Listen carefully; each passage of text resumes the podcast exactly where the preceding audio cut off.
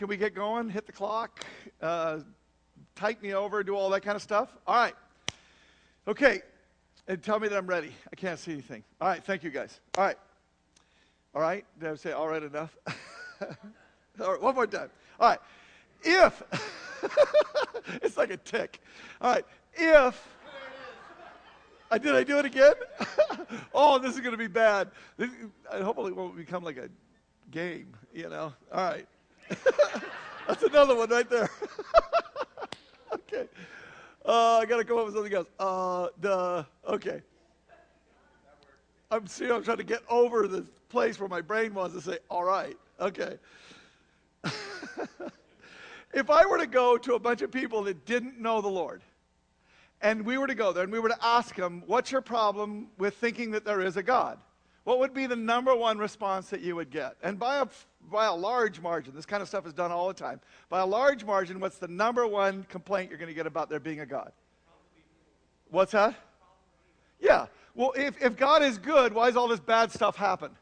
Right? Why does bad things happen? 9 11s and all that kind of stuff. Now, what we say as Christians is we say, no, no, no.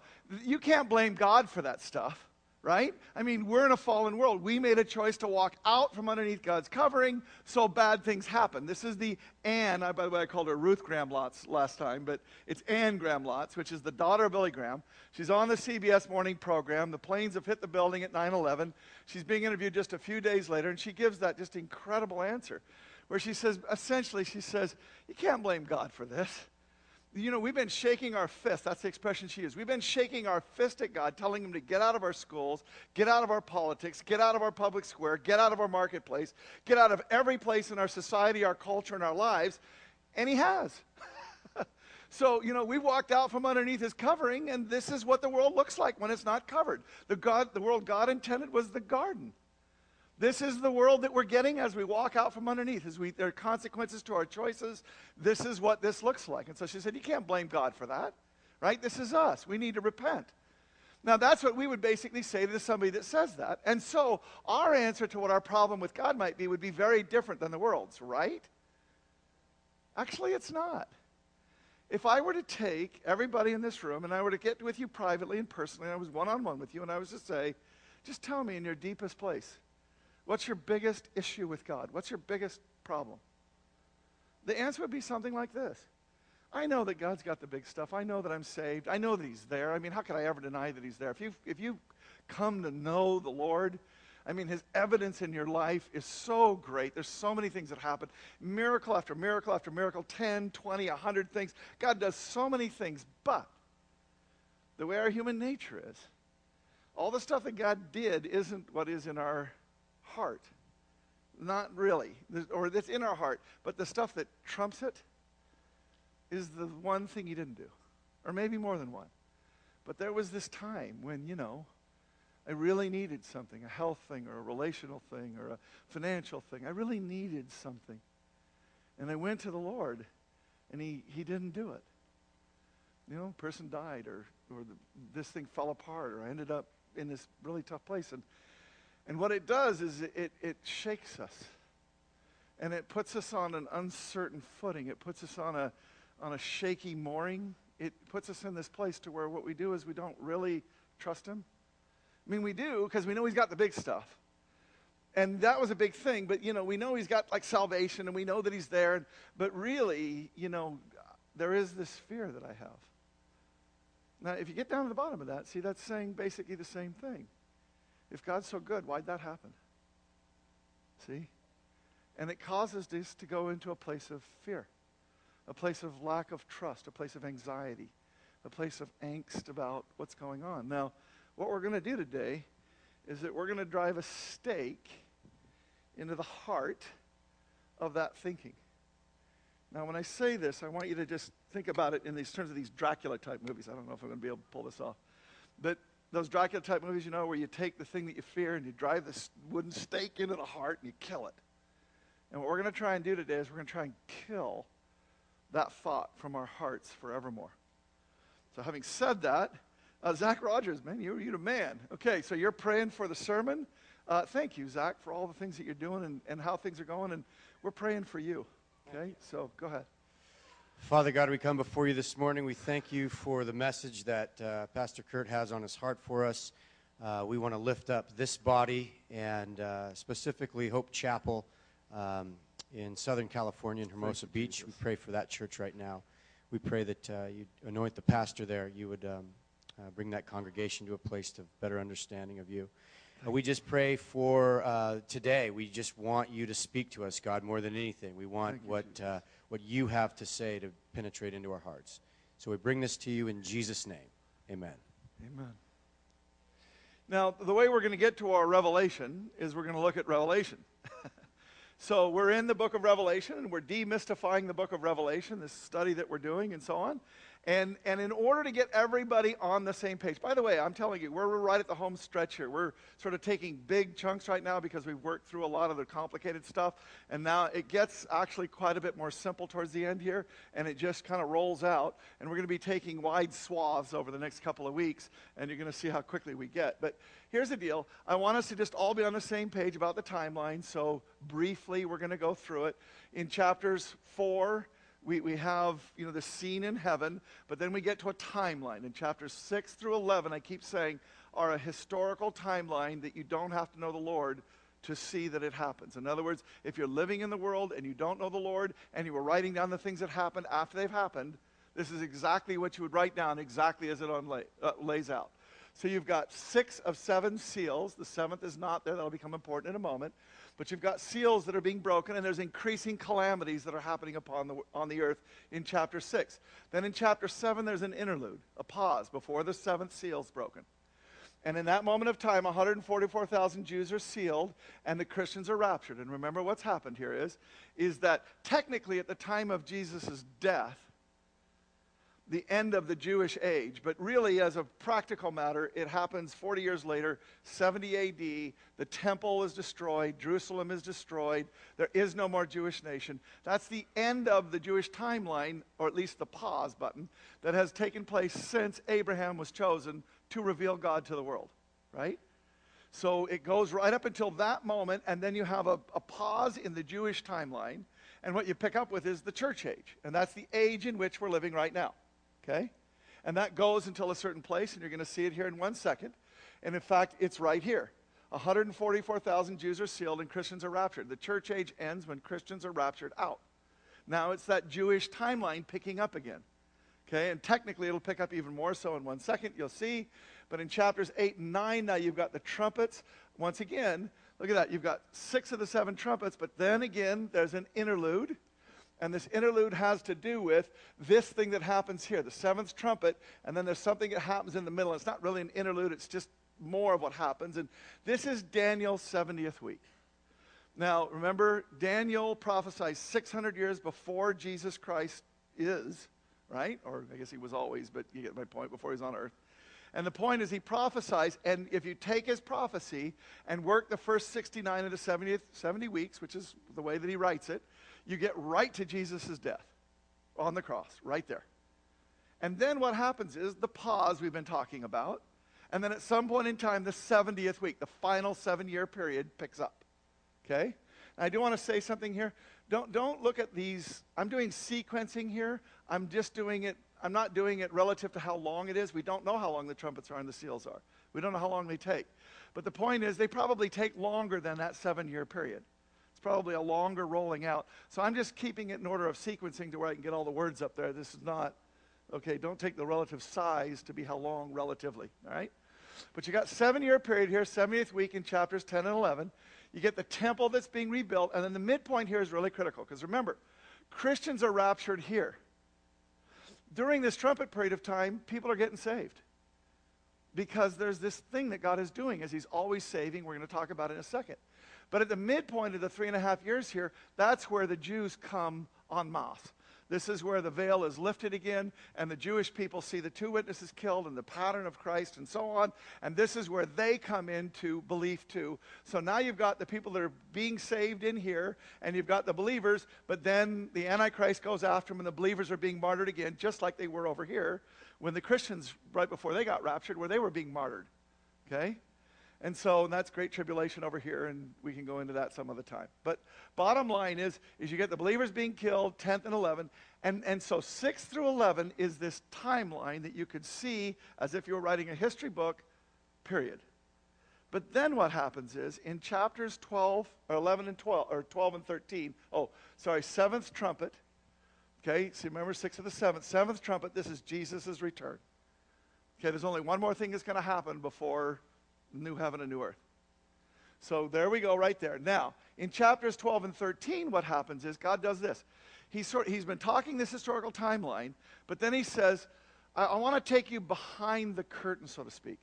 I want to take you to the spiritual that's been influencing the physical, the practical.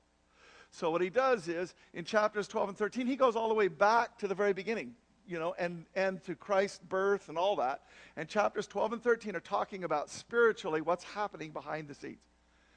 Okay? So that's what's happening here, and it's like you're getting a look behind. Now, in chapter 14, for the first time, he melds the spiritual and the physical, in that we get a first, second, and third angel. Now, I know that this is awkward, but it's as good as I can do. Uh, what I want you to see is you see, this is a timeline up here, and we're still on this timeline, but there's a thing that happens right before Jesus returns. And we're finding out about it now. He's filling in details of stuff. He's told us 6 through 11, the, the events, and now he's going to start filling in some details. And we're going to get a lot of that in the next few weeks. So we get first, second, and third angels. And remember, these are angels that people on earth can see. Now, again, I just, this is the most important principle if we're going to understand the revelation for today. Okay?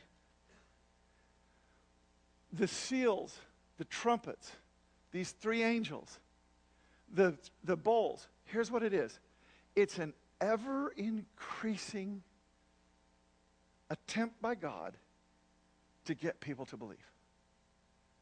That's why it's all happening. Why doesn't, you know, it's over, it's done, everybody's made their choice, it's it. But here's what God says the saints that have been, that have been martyred stand before the Lord and say, How much longer?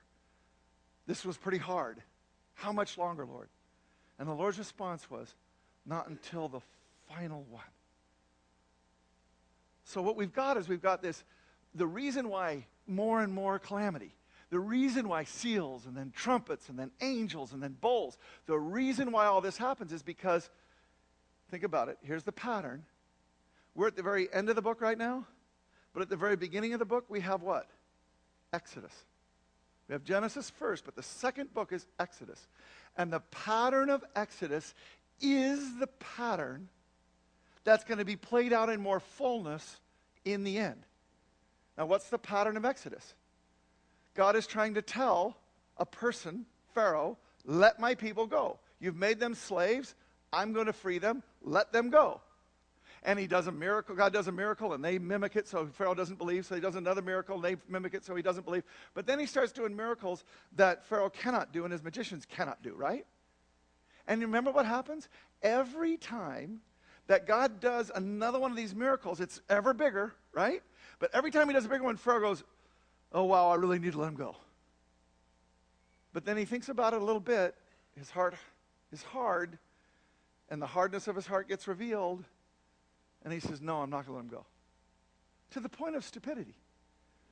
Right? To the point that the firstborn in all of Israel or all of Egypt dies, and none of the firstborn. To the point that it's going dark in all the land of Egypt, but not in Israel. At what point in time, you would, you would think he would wake up at some point, wouldn't you?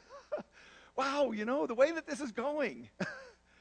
You'd think he would do that, and instead, what he does is all the way to the Red Sea, right? Where the armies, the, the Jewish people have gone through on dry land on the Red Sea, and, and the armies go in and they're drowned. Okay? And that creates another epic, which, by the way, is new heaven and new earth, right? That's the pattern again. Now you're on the other side. The, the, the enemy can't get you anymore. There's a great gulf between what was and what is. See? So this is the pattern. You got to keep Exodus in mind in order to understand what God's doing in Revelation. Because what he's doing, just like there, Pharaoh is the archetype for all people, which there are lots of them, who will never believe no matter what. And God is proving it by having the no matter what happen. There's a no matter what, and a no matter what, and a no matter what, and a what, and a what, and a what, what. And it gets bigger and bigger and bigger and bigger and bigger and bigger. And we're going to see today the lengths to which it goes to where these people simply will not believe. Okay? So that's what God's doing by continuing to roll these things out. Do you understand? He's never overcoming free will until the very end when he shows up, it's all over, and then he overcomes free will. Okay? But he's always orchestrating it in this incredibly finely tuned way, We're not just for the bell curve of humanity, and then there's some people that don't fit in this, every single individual that is alive at this point in time and on earth is going to be having these moments like Pharaoh, where their eyes are once again, they're being, they're being just brought into a clarity that they will not hold on to a revelation that they will not keep because they're not going to ever follow God, no matter what. Okay? So that's the pattern, and that's chapter 14, and that's how far we've gotten. And today we're going to do 15 and 16, and don't worry, we're flying a little high, so it won't take that long. But the bottom line is, is here's chapter 15, and we're not going to do it first. That's why I don't have anything in it yet. What we're going to do first is actually chapter 16, which is the bowls. And the reason why is because I want to correlate it with seals and trumpets and these angels. And I want you to see again this continual effort of God to get people to receive Him. So, that's where we are. And this is chapter 16. I heard a mighty voice from the temple say to the seven angels, we're going to look at what that is in 15 when we come back. Go your ways and pour out on the earth the seven bowls containing God's wrath. So the first angel left the temple, poured out his bowl on the earth horrible, malignant sores broke out on everyone who had the mark of the beast and who worshiped the statue. Now, first of all, you remember one of the three angels said that would happen. He said, Repent, and if you don't, if you keep the mark, if you continue to choose to go after the beast and the Antichrist and, and Satan, then there will be these sores that will come upon you. so people had an opportunity to say, Ooh, I don't want sores, I'm going to worship God. But they didn't. And then the sores came upon them. And you would think that that would be a moment where they would say, wow, he said it was going to happen and now it happened. You know what? They actually do get that. We're going to see that in a second. And that's what makes their rebellion, their resistance, their refusal to follow God so complete. Because what happens is here, look at the first angel said, now, by the way, sores, what does that remind you of? Sores breaking out on people? Exodus. See? This is the stuff. And in fact, you'll see it even more this time. Watch this. Then the second angel poured out blood on the sea, and it became like what? Remember that miracle in Exodus? Became like blood of a corpse, and everything in the sea died. Then the third angel poured out in his bowl the rivers and the springs, and they became blood, like the Nile became blood. See? It's the pattern is playing out. By the way, intentionally. Trust me, at this point in time, with all the things that have been happening in the world and all the people dying and, and miracles taking place and all of these things that are taking place, people are reading Scripture. They're reading the Bible. They know about Exodus. They know about the pattern, and God is bringing the pattern to the world so that it will say, wow, God is doing this. And in fact, that's exactly what they come to know, as we'll see. I heard another angel had authority over the waters saying, now this is a, this is a little interlude on God's part. Look, look what he does. He's already done two really terrible things. Okay? And now he's saying it's just to do it. It's more than just just, it's actually necessary. But watch. You are, a, you are just, O Holy One, who is just and who always was, because you have sent these judgments since they shed the blood of your holy people. Remember what we've been talking about? In the seals, the great tribulation, all the Christians being martyred. Not every single one, but so many Christians being martyred. And then we have it in the trumpets, we have believers being martyred. And then we have it in the 70th week where Jewish believers and other believers are being martyred. We have a whole lot of people that are being killed. And he's saying that what you're doing, God, is just because of what people have been doing. But understand something. It's not just God saying, you did a bad thing, so I'm going to do a bad thing to you. That's not what it's about. The reason why God takes a moment here and proclaims his justice, even from heaven, I heard a voice from the altar saying, Yes, O Lord God the Almighty, your judgments are true and just. The reason why God does that is because he's trying to make a point. He's not just saying that it's just, he's pointing out that it's necessary. if a person will go through everything that God is going to have them go through and will not only not come to God, but will continue to curse him, will in fact array in battle against him, as we will see. If that's what a person will do, what do you think that person would be like if God, just by grace, just said, I'm just going to let him into heaven anyway? What is heaven like? Filled with a whole bunch of people that are like that. It's not heaven anymore. It's like here. Only at this point in time, see, there's a veil over a lot of people's hearts, and they don't know the depths. God is stripping away that veil so that people do come to know the depths of what their real nature, their real choice, their real position towards God is. So, this is what we've got here. And then he comes back. The fourth angel poured out his bowl in the sun, causing it to scorch everyone with his fire. Remember that one? Everyone was burned by the blast of the heat. They cursed the name of God who had control over all these plagues. Read that. The next one will say it even more clearly. They're not, they don't, they're not wondering whether there's a God anymore. They've seen way too much stuff. They know there's a God. And they're cursing him for what he's doing. They did not repent of their sins and turn to God and give him glory. And you see what I'm saying? This is that, this, you see what God is communicating, what he's emphasizing each time he rolls one out? He's rolling out, I'm trying to get them to repent. And the, the inference is there are some that actually are. It might only be a few, but even if it's one, that's enough. Because God is going to go until he gets every single one. And so in this one here, look, the fifth angel poured out his bowl on the throne of the beast, and the kingdom was plunged into darkness. Remember that one from Exodus? His subjects ground their teeth in anguish.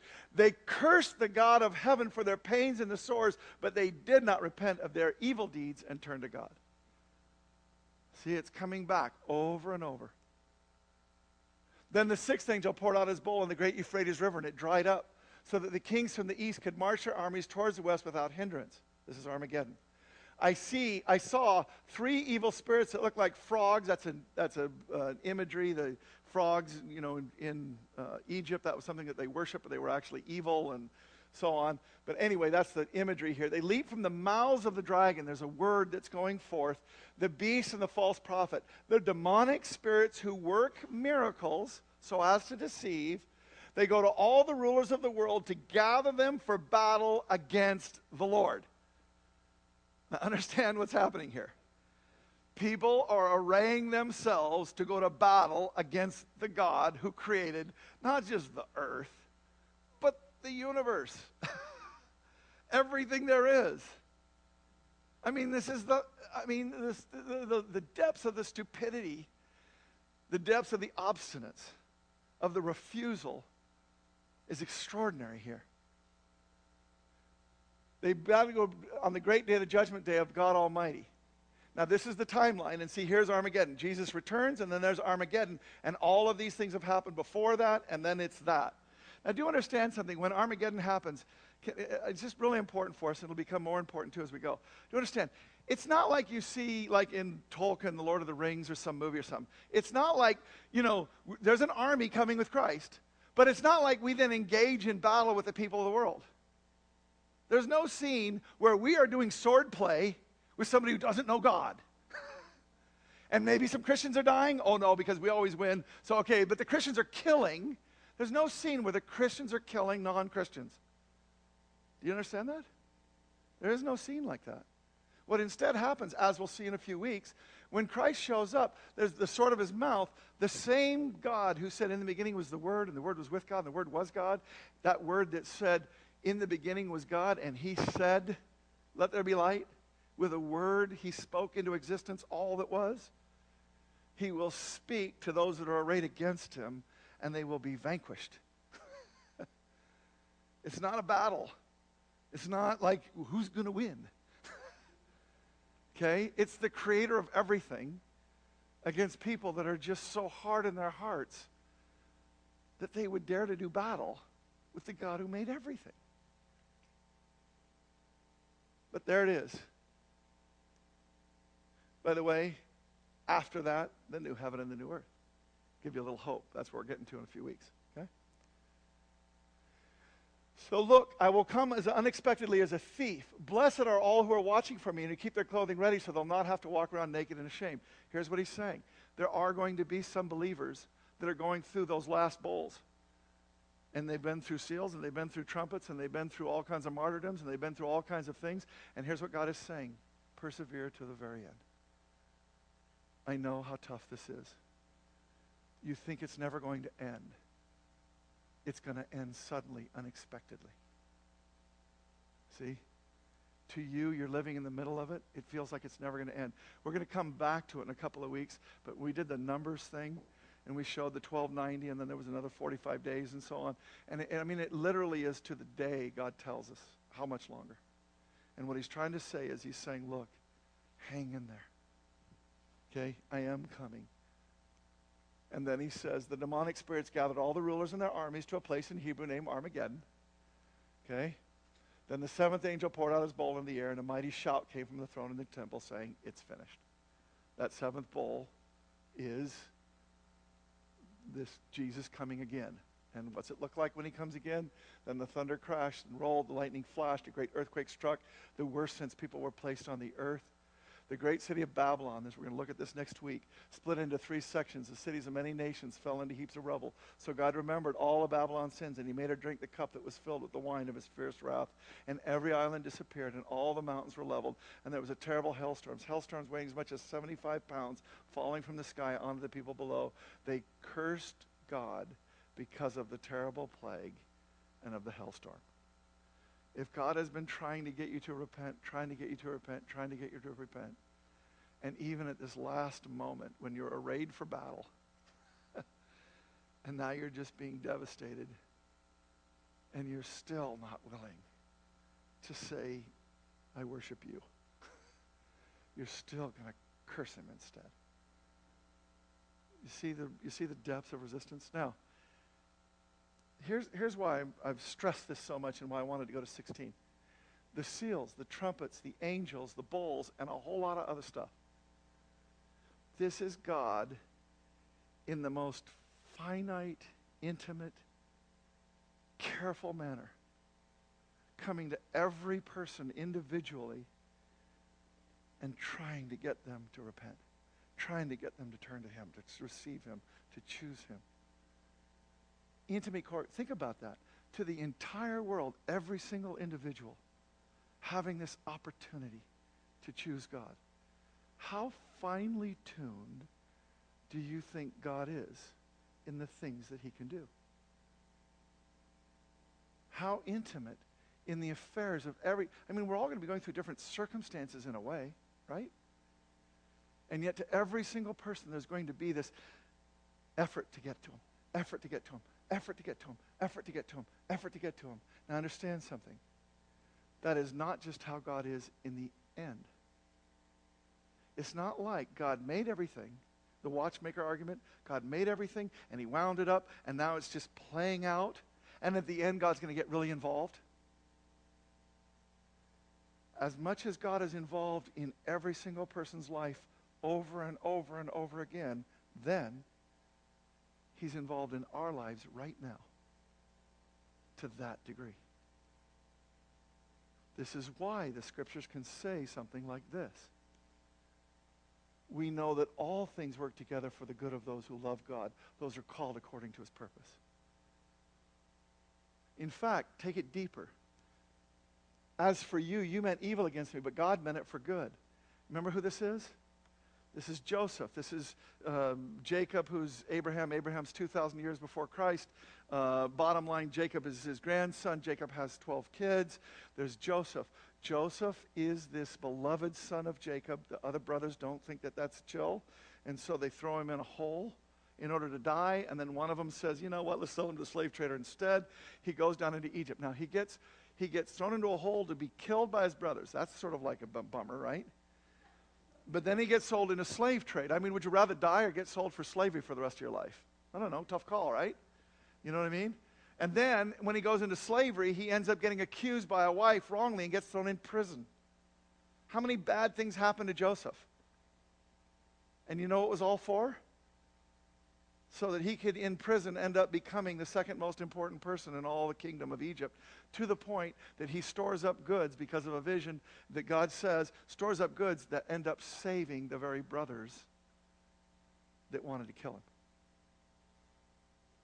See that? God's working all things together for good for those who love him and are called according to his purpose. And it's not just God did that in Joseph's life. This is exactly what God is doing in every one of our lives. That's why it says in the first one, all things work together for good for Joseph and people like him that are doing really important things. But for the rest of you, it ain't really working out like that. Do you see it?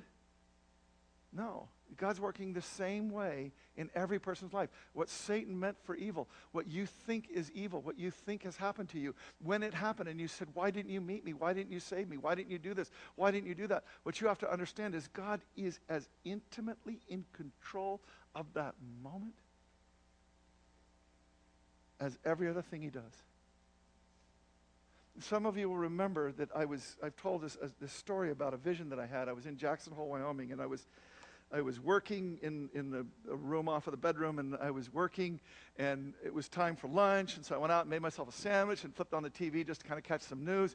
The TV station happened to be on one of these morning type talk shows, and, which I hate. I don't know why I hate them so bad, but I just hate them. Uh, uh, I could go into that, but anyway. But, but the point is, it, it, there was a woman that was talking to the interviewer, and I can't remember the interviewer. It was like an Oprah type show, but it wasn't Oprah, I don't think. Might have been. Uh, but the point is, this person was talking to this person, and I only heard this person talking for just, I'm, we're talking like six, seven seconds. And I heard him saying something about heaven, and I instantly knew, without even hearing enough to know what they were saying, I instantly knew that what that person was talking about was heaven, because I, I heard that part, but that they didn't know what they were talking about. And later on, I went back and looked up who the person was, and indeed, it's a deception. They, it wasn't about Bible and God, it was about some other new agey type thing. But the point is, this per- I instantly knew that this person didn't know what they were talking about. But now I'm looking like this. I'm sitting on a couch, and then there's a, a table in front of me, and then there's a TV. And I'm looking, and then there's a wall and a window over here. And this is what I'm seeing, and I'm looking at this thing.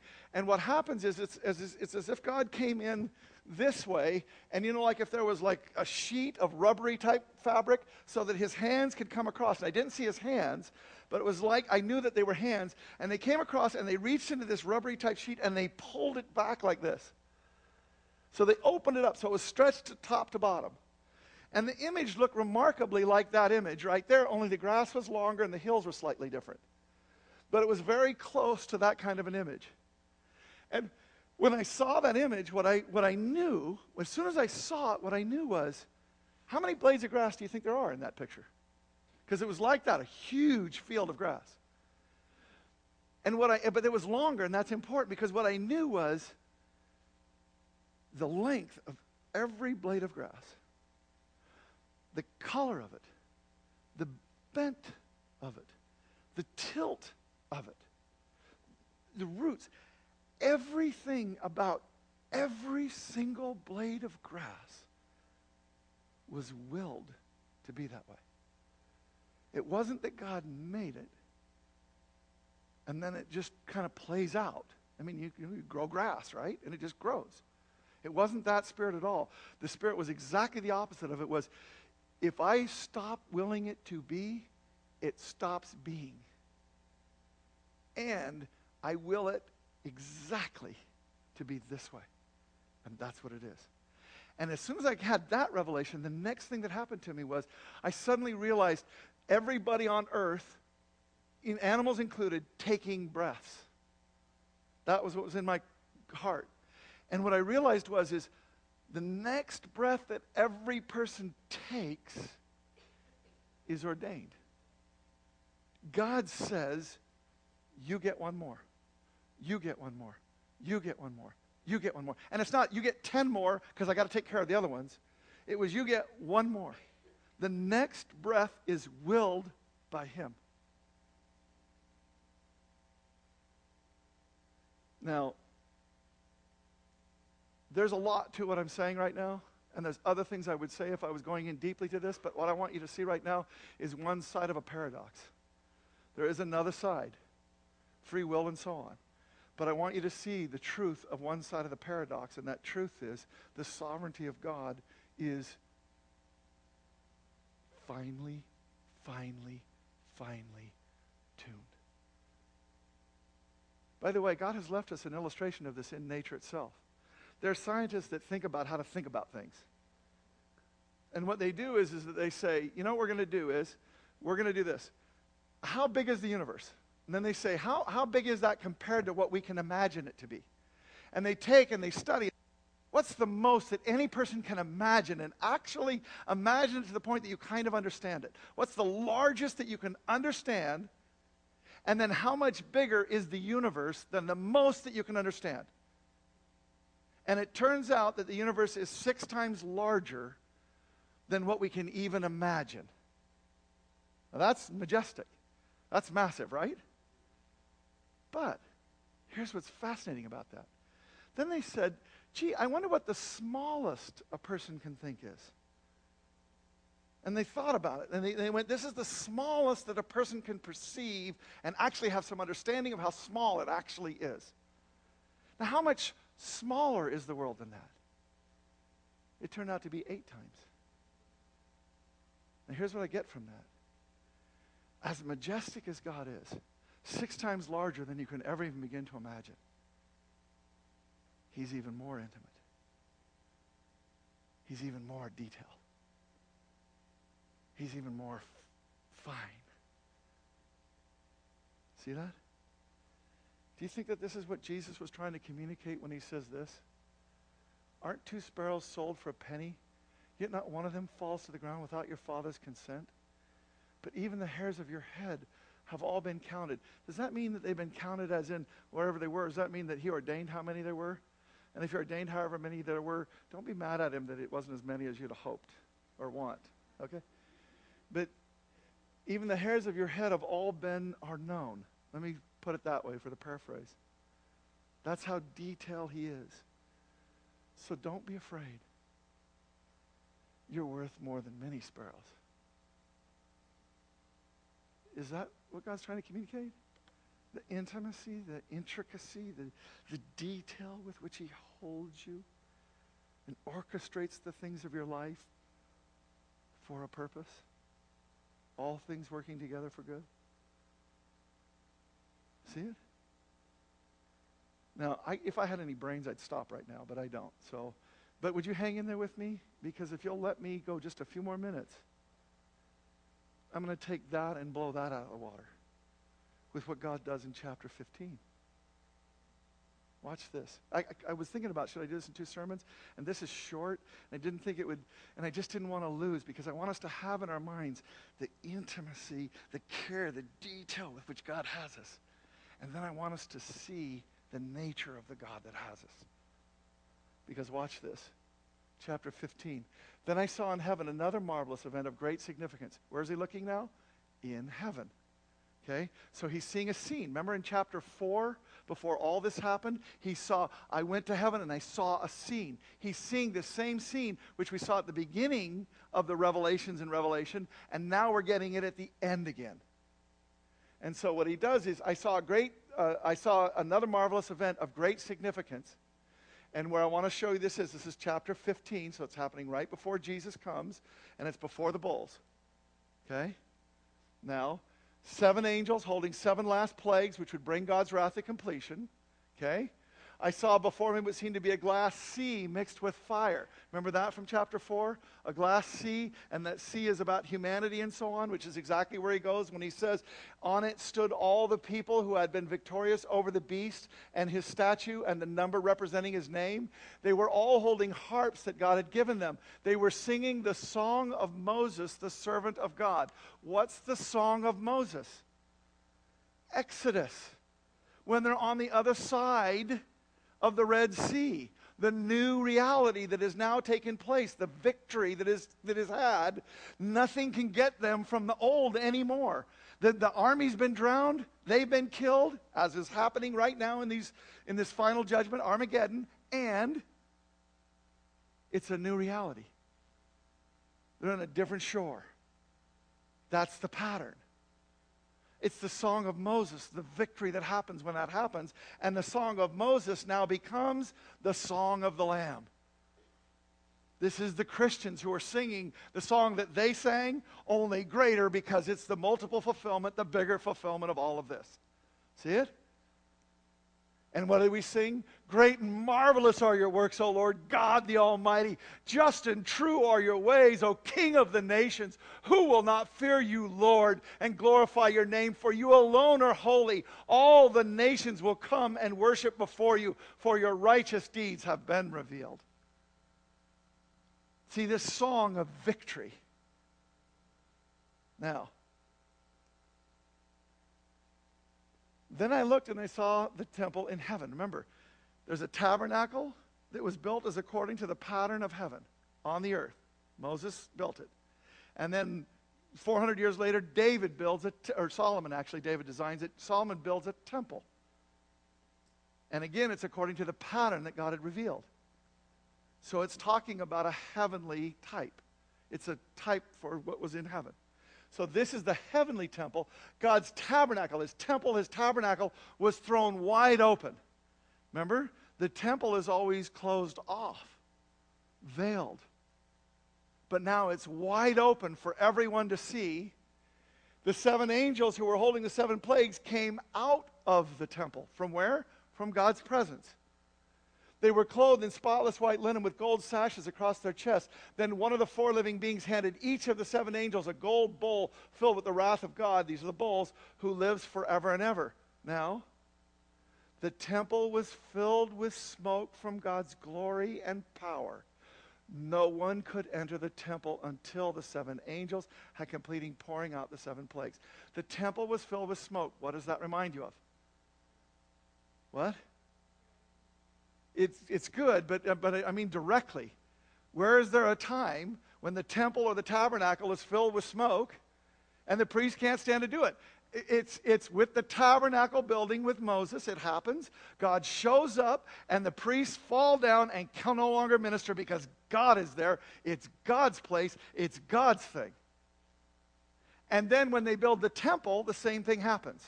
And in fact, let me just read you that one. When Solomon finished praying, fire flashed down from heaven and burned up the burnt offerings and the sacrifice, and the glorious presence of the Lord filled the temple. The priest could not enter the temple because of the, uh, uh, of the Lord, because the glorious presence of the Lord filled it. When all the people of Israel saw the fire coming down, the glorious presence of the Lord filling the temple, they fell face down on the ground and worshiped and praised the Lord. See this? They couldn't enter because the glory of the Lord filled the temple. They couldn't stand to minister anymore. Now, remember what we've got here. We've got that image, and then we've got this thought here. The temple is filled with smoke, and no one can enter it. You know what's being communicated here? Harem. Hebrew word from which we get the English word harem. Now, don't go too weird on me there, okay?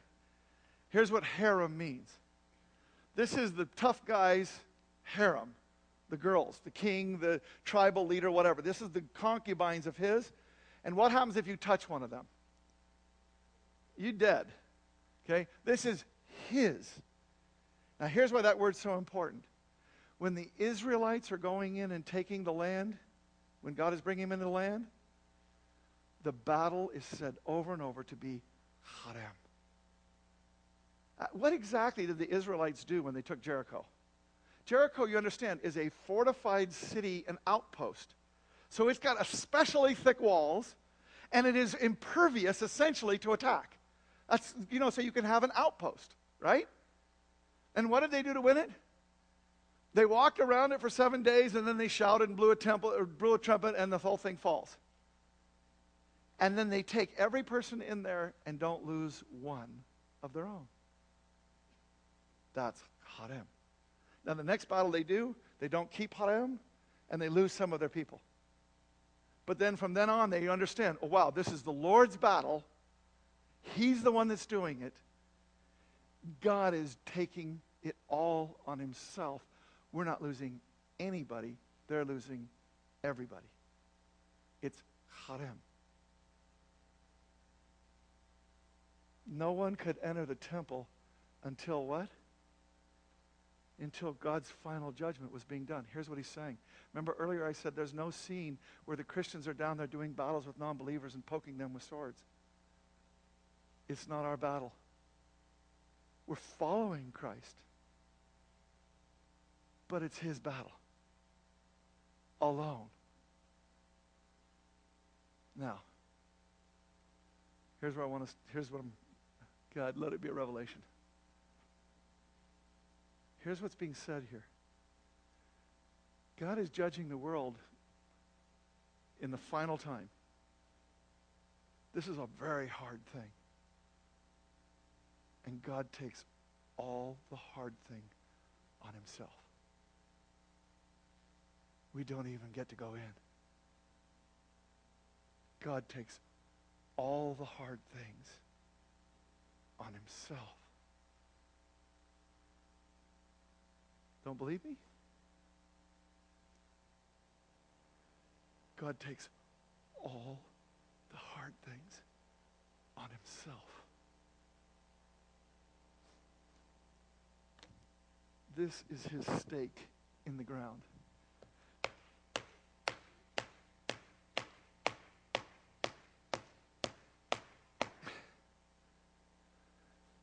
That's his stake in the ground.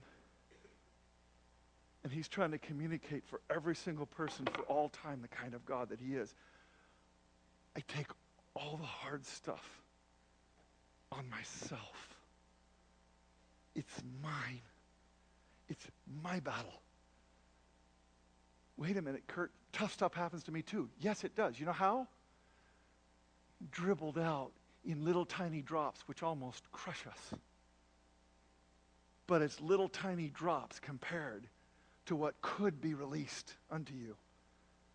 Little tiny drops so as to do what for you? To slap you on the wrist and to get you, you know, pay you back for what you did bad? No, to prune. Whom he loves, he prunes. He's trying to increase every person. The little tiny drops that he's letting drip through the finances, the health, the relationships, the things like this, the little tiny drops that are getting through in your life, he has finely tuned and orchestrated them for your good. To teach you, to prune you, to lift you, to change you, to bring you into the understanding of the God who takes it all on himself.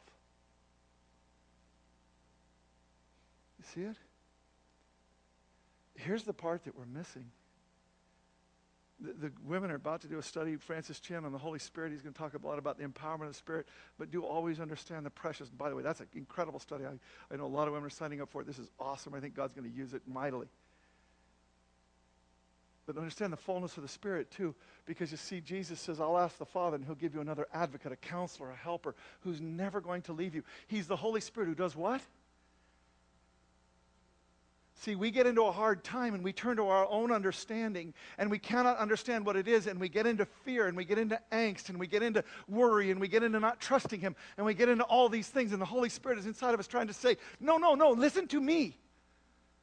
Listen to me. I want to show you the God who's got it all and this is Him. And it's okay. Don't despair. Don't quit on me. Don't quit early. I'm coming. I have delivered in the way that you wanted. I'm just doing it in a way that is going to bless you. See it? Because in the end, aren't two sparrows sold for a penny? Yet not one of them falls to the ground without your Father's consent. Even the hairs of your head have all been counted. So don't be afraid. Don't not trust him. Don't quit. Don't freak. Don't go somewhere else. Because you're much, you're worth much more to God than a flock of sparrows. Each of us individually. So, Lord, in Jesus' holy and precious name, your congregation, your people come before you right now. And having a stake being driven into the fears that maybe you're not in control, that maybe you don't care, that maybe that one escaped you somehow.